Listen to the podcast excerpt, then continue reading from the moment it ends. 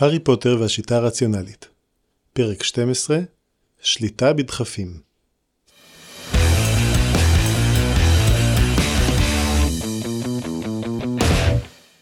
טורפין, ליסה. לחשוש, לחשוש, לחשוש, הארי פוטר, לחשוש, לחשוש, סליתרין, לחשוש, לחשוש, לא באמת, מה לעזאזל, לחשוש, לחשוש. רייבנקלו! הארי הצטרף למחיאות הכפיים שקיבלו את פני הילדה שהלכה בביישנות לעבר שולחן רייבנקלו. שולי גלימותיה משנים את צבעם לכחול כהה.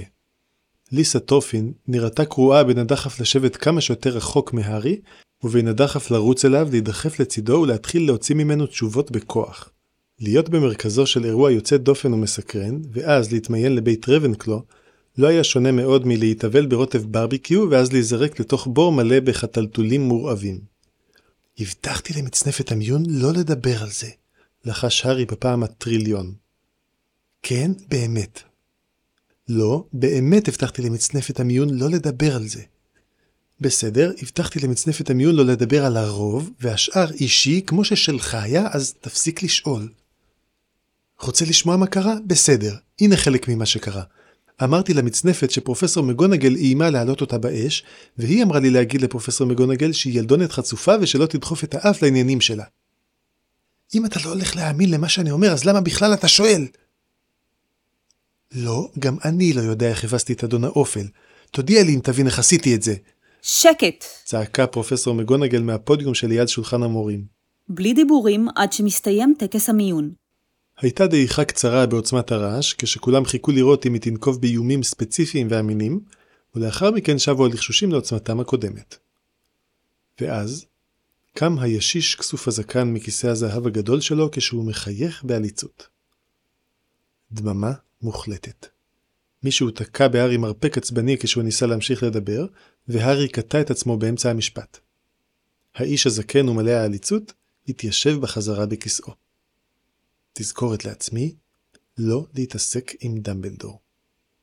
הארי עדיין ניסה לעכל את כל הדברים שקרו במהלך התקרית עם מצנפת המיון. ואחד הבולטים שבהם היה מה שקרה ברגע שהארי הסיר את המצנפת מראשו. באותו רגע הוא שמע לחישה חלשה שכאילו הגיעה משום מקום. משהו שנשמע כמו לחשוש של נחש ושפת אדם בו זמנית. לחישה שאמרה ברכות מסלידרין, מסלידרין. אם תבקש את סודותיי, דבר עם הנחש שלי. להארי הייתה תחושה שזה לא היה אמור להיות חלק מתהליך המיון הרשמי.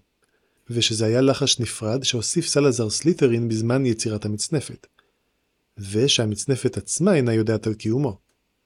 ושהוא הופעל ברגע שהמצנפת אמרה סליטרין, פלוס מינוס עוד כמה תנאים. ושרייבנקלו כמוהו ממש ממש לא היה אמור לשמוע את זה. ושאם הוא יוכל למצוא איזו דרך מהימנה להשביע את דראקו לסודיות כך שיוכל לשאול אותו את זה, זה יהיה רגע מצוין לנהום מצחוק. וואו, אתה מחליט לא ללכת בדרך שתוביל אותך להיות אדון אופל, והיקום מתחיל לשחק איתך משחקים בשנייה שהמצנפת יורדת לך מהראש. יש ימים שפשוט לא משתלם להילחם בגורל. אולי אחכה עד מחר עם ההחלטה שלי לא להיות אדון אופל. גריפינדור! רון ויזלי קיבל הרבה מחיאות כפיים, ולא רק מאנשי גריפינדור. משפחת ויזלי הייתה כנראה די אהובה פה. לאחר רגע חייך הארי והחל למחוא כפיים יחד עם האחרים. מצד שני, אין כמו היום כדי להפנות את גבו אל הצד האפל. שילכו לעזאזל הגורל והיקום. הוא יראה למצנפת הזאת מה זה. זביני בלייז. דממה, סלידרין! צעקה המצנפת. הארי מחא כפיים גם לזביני כשהוא מתעלם מהמבטים המוזרים שקיבל מכולם, כולל זביני. לא הוקרא אף שם נוסף, והארי קלט שזביני בלייז באמת נשמע די קרוב לסוף האלף-בית הלטיני. יופי, עכשיו הוא מחא כפיים רק לזביני. נו טוב. דמבלדור קם שוב והחל ללכת לכיוון הפודיום.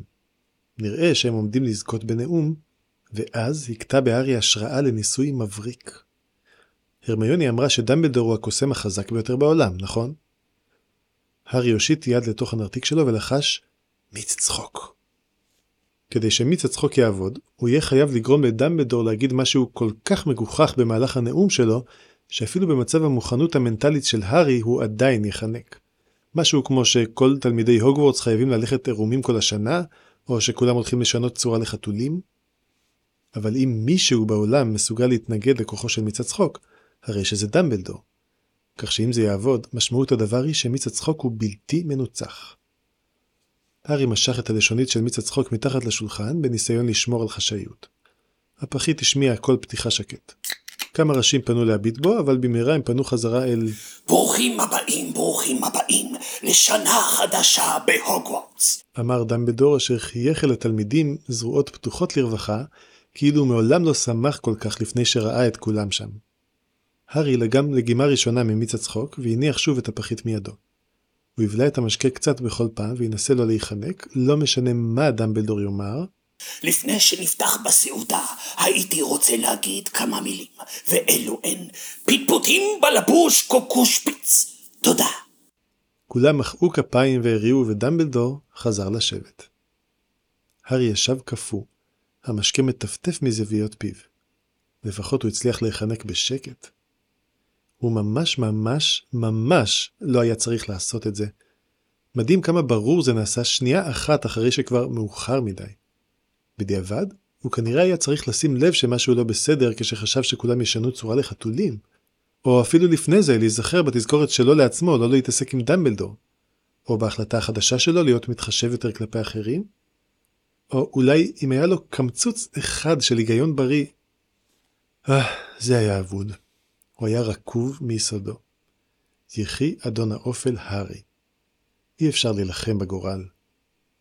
מישהו שאל את הארי אם הוא בסדר, אחרים התחילו למלא את צלחותיהם באוכל שהופיע באורח פלא על השולחן, שיהיה. אני בסדר, אמר הארי. תסלחו לי, הם... זה היה נאום רגיל מצד המנהל? אף אחד מכם לא נראה מופתע במיוחד. אה, כמובן, דמבלדור משוגע. אמר רייבנקלו מבוגר יותר שישב לידו ושהציג את עצמו קודם לכן בשם שהארי לא טרח אפילו לנסות לזכור. כיפי מאוד, קוסם חזק בטירוף, אבל מחורפן לגמרי. הוא השתתק. בשלב מסוים, אני ארצה לדעת למה נזל לך מהפה נוזל ירוק ואז נעלם. אבל בטח הבטחת למצנפת המיון לא לדבר גם על זה. הארי בקושי הצליח להתאפק שלא להשפיל מבט אל פחית מיץ הצחוק המפלילה שבידו. אחרי הכל, מיץ הצחוק לא יצר את הכותרת עליו ועל דראקו בהפקפקן משום מקום. דראקו הסביר אותה בצורה שגרמה לה להיראות כאילו נכתבה באופן טבעי? כאילו המיץ שינה את העבר כך שהכל יתאים? הארי דמיין את עצמו מטיח את מצחו בשולחן וממש שמע במוחו את הטראח, טראח, טראח.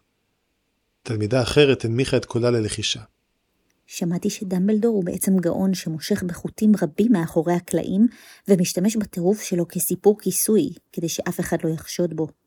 גם אני שמעתי את זה. לחשה תלמידה שלישית, ודבריה התקבלו בהנהונים חטופים מצד חבריה לשולחן. הארי לא היה מסוגל להתעלם מזה. אני מבין, לחש הארי שהנמיך גם הוא את קולו, אז כולם יודעים שדמבלדור הוא בעצם גאון נסתר. רוב התלמידים הנהנו.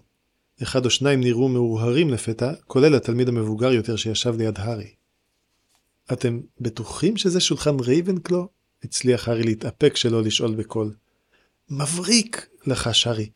אם כולם יודעים, אף אחד לא יחשוד שזה סוד. בדיוק. לחש אחד התלמידים ואז כימת את מצחו. רגע, משהו פה לא נשמע נכון.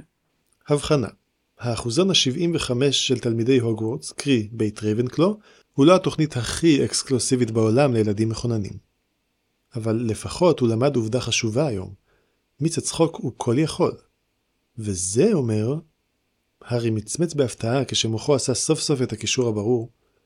זה אומר שברגע שהוא ילמד לחש שיכול לשנות זמנית את חוש ההומור שלו, הוא יוכל לעשות כל דבר שירצה אם יצליח להפוך רק את הדבר האחד הזה למפתיע מספיק כדי לגרום לו להשתנק, ואז ישתה פחית של מיץ צחוק. טוב, זה היה מסע קצר לאלוהות. אפילו אני ציפיתי שייקח לי יותר זמן מאשר היום הראשון בבית הספר. אבל כשחושבים על זה, הוא גם הרס את הוגוורטס תוך פחות מעשר דקות מרגע שמוין.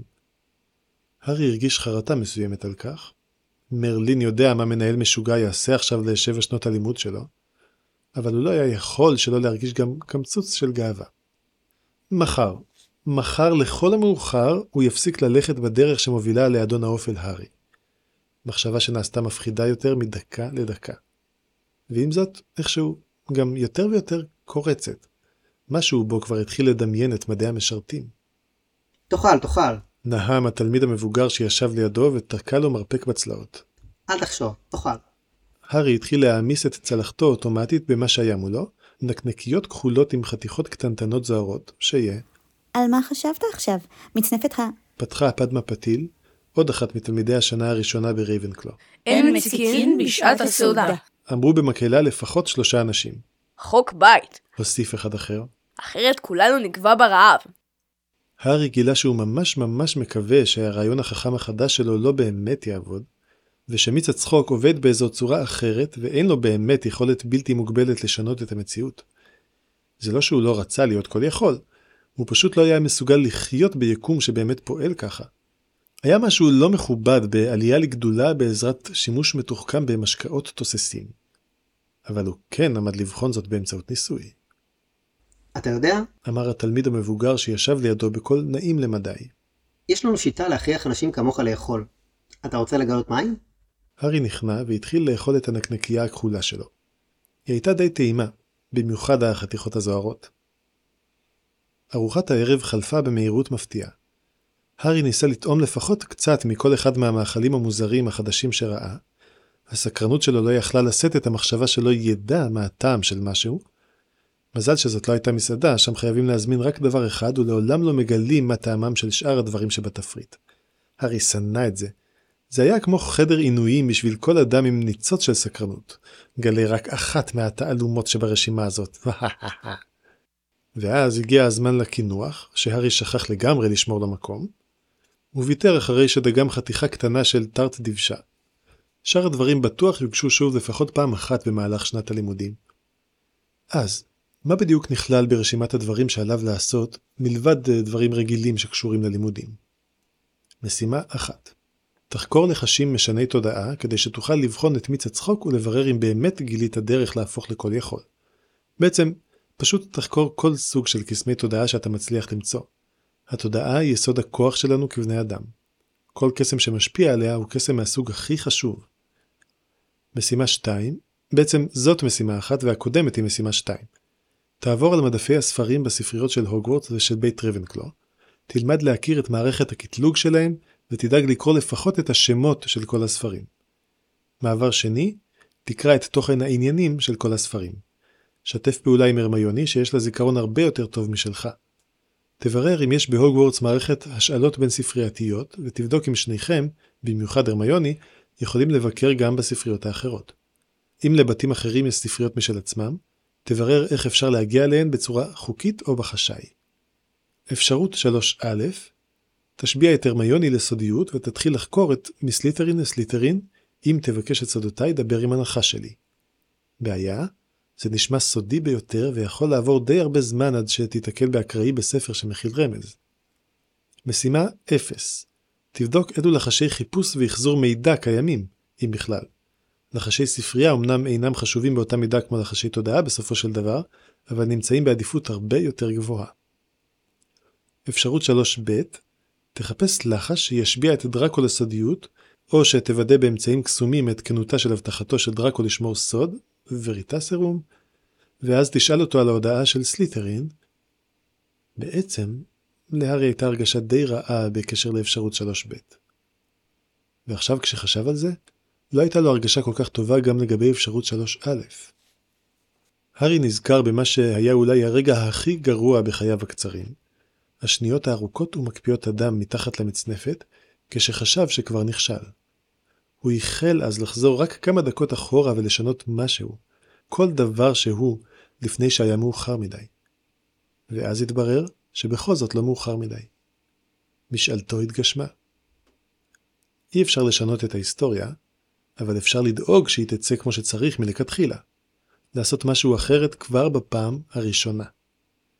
כל העסק הזה עם חיפוש הסודות של סלית'רין נראה בהחלט כמו סוג הדברים שבעוד שנים תגיד עליהם במבט לאחור, וזאת הנקודה שבה הכל התחיל להשתבש. ואז הוא ייחל נואשות ליכולת לחזור בזמן ולקבל החלטה אחרת. משאלתו התגשמה, ומה עכשיו? הארי חייך לאיתו. זו הייתה מחשבה די לא אינטואיטיבית, אבל... אבל הוא יכול. לא היה שום כלל שאומר שאסור לו.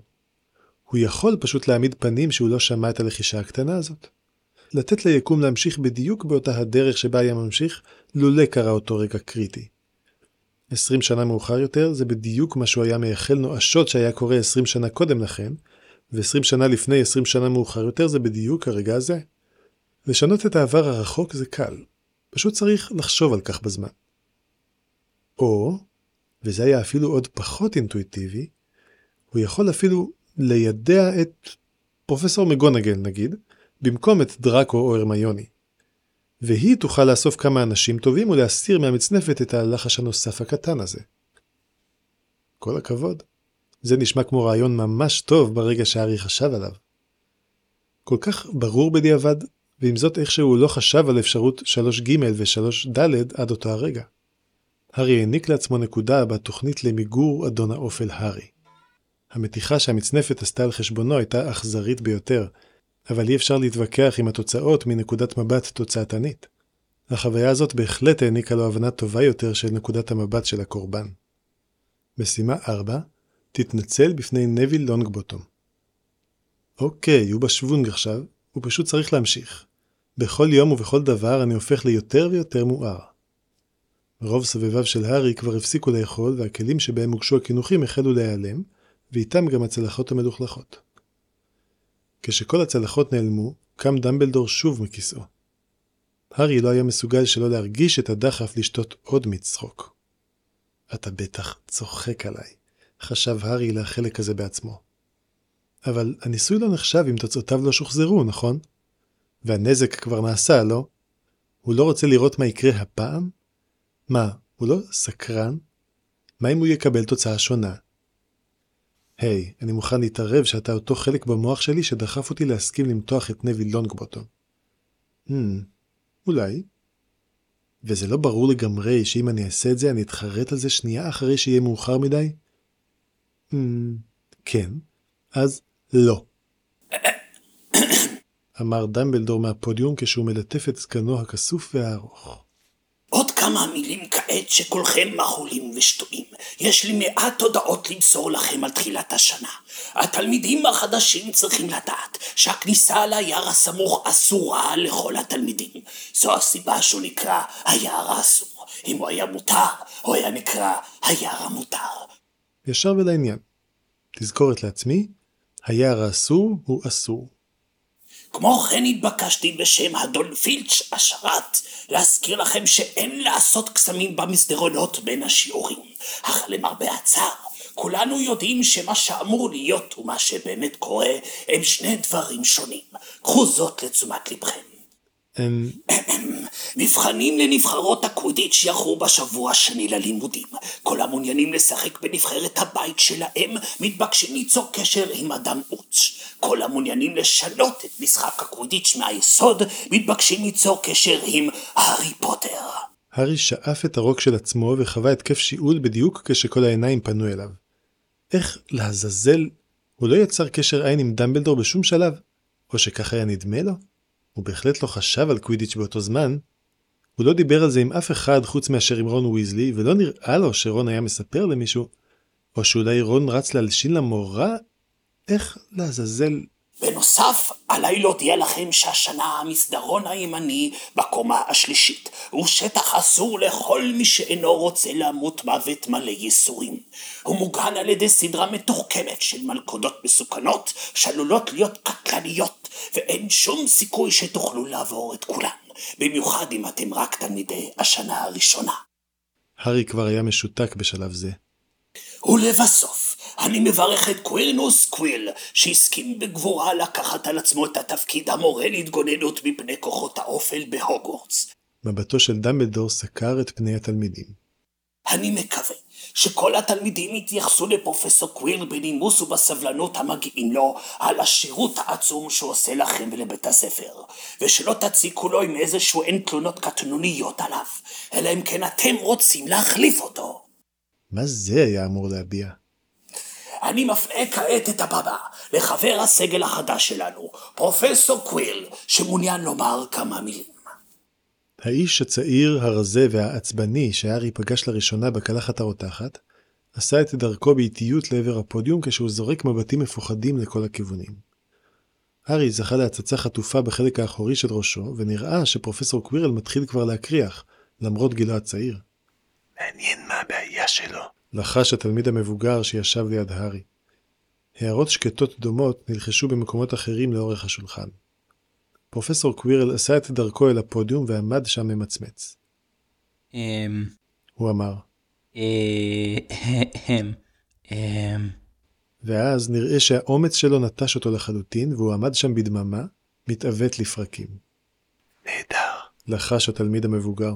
נראה שמחכה לנו עוד שנה ארוכה בשיעורי התגוננות. ברכות, שוליותיי הצעירים. אמר פרופסור קווירל בנימה יבשה וחדורת ביטחון. כולנו יודעים שהוגוורטס נוטה לסבול מחוסר מזל מסוים בכל הנוגע לבחירת מורים לתפקיד הזה. ובלי ספק, רבים מכם כבר תוהים איזה אסון הולך לפקוד אותי השנה. אני מבטיח לכם שהאסון הזה לא יהיה חוסר יכולת הוראה. הוא חייך חיוך דק. האמינו או לא, זה זמן רב שרציתי לנסות את כוחי כמורה להתגוננות מפני כוחות האופל בבית הספר הוגוורטס לכישוף ולקוסמות. הראשון שלימד את המקצוע הזה היה סלאזר סלית'רין בכבודו ובעצמו, ועד סוף המאה ה-14 היה מקובל שהמכשפים הקרביים הגדולים ביותר מקדישים מזמנם להוראה פה, בלי קשר לתפיסת עולמם.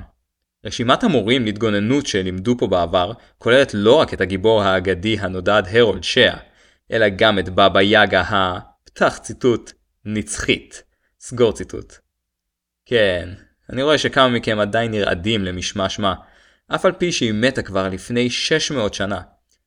זאת הייתה ודאי תקופה מעניינת ללמוד בהוגוורטס, לא כן? הארי בלע רוק וניסה להדחיק את גל הרגש שהציף אותו כשפרופסור קווירל התחיל לדבר. הנימה המוקפדת שלו גרמה לו להישמע כמו מרצה מאוקספורד, והארי התחיל לקלוט שהוא לא יראה את הבית, את אמו או את אביו עד חג המולד. אתם רגילים לכך שהמורים להתגוננות הם לא יוצלחים, נוכלים או חסרי מזל. אבל, לכל מי שמפעם בו מעט חוש היסטורי, לתפקיד הזה יש משמעות שונה לחלוטין. לא כל מי שלימד פה היה הטוב ביותר, אבל כל הטובים ביותר לימדו בהוגוורטס. בחברה נאצלת שכזאת, ואחרי ציפייה כה ארוכה, אתבייש להציב את הרף בכל נקודה פרט לשלמות. ולכן, אני מתכוון שכל אחד ואחד מכם יזכור את השנה הזאת, כשנה שבה למד את שיעורי ההתגוננות הכי טובים שלמד אי פעם. מה שתלמדו השנה ישרת אתכם לעד כיסודות מוצקים באמנות ההתגוננות מפני כוחות האופל. לא משנה מי היו ויהיו המורים שלכם, לפניי ואחריי. פניו של פרופסור קווירל הרצינו. יש לנו חומר רב להשלים, וזמן מועט לעשות זאת. לפיכך, אני מתכוון לסטות ממוסכמות ההוראה של הוגוורטס בכמה צורות, וכן להציע לתלמידים פעילויות בחירה לאחר שעות הלימודים. הוא השתתק. אם כל זה לא מספיק, אולי אוכל למצוא דרכים נוספות להפיח בכם מוטיבציה. אתם התלמידים שציפיתי להם רבות, ואתם תעשו כמיטב יכולתכם בשיעורי ההתגוננות שציפיתי להם רבות. הייתי מוסיף איום מזעזע כלשהו, כמו אחרת תסבלו נוראות. אבל זה יהיה ממש קלישאתי, לא כן? אני רוצה לחשוב שאני יצירתי יותר מכך. תודה לכם. ואז החיות והביטחון נשאבו מפרופסור קווירל. הפה שלו נפער כאילו מצא את עצמו לפתע עומד מול קהל בלתי צפוי, והוא הסתובב ברעד אביתי ודידה בחזרה לכיסאו, מכווץ כאילו הוא עומד לקרוס לתוך עצמו. הוא נראה קצת מוזר, לחש הארי. אמר התלמיד המבוגר. עוד לא ראית כלום.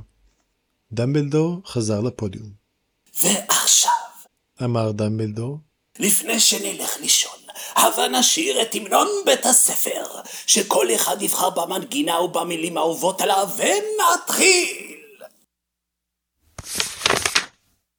סוף פרק 12 הארי פוטר והשיטה הרציונלית נכתב על ידי אליעזר יודקובסקי מבוסס על עבודתה של ג'יי קיי רולינג, תורגם לעברית על ידי קהילת רציונליות ישראל, מוגש על ידי דביר שדה. פרופסור מגונגל וקולות נוספים, מתן רוב. מצנפת המיון יעל וליאר. פרופסור דמבלדור איתמר קסנר. תלמיד רייבנקלו מבוגר, כרמל אדר. פרופסור קוורנס קוורל, ליאור שמואל.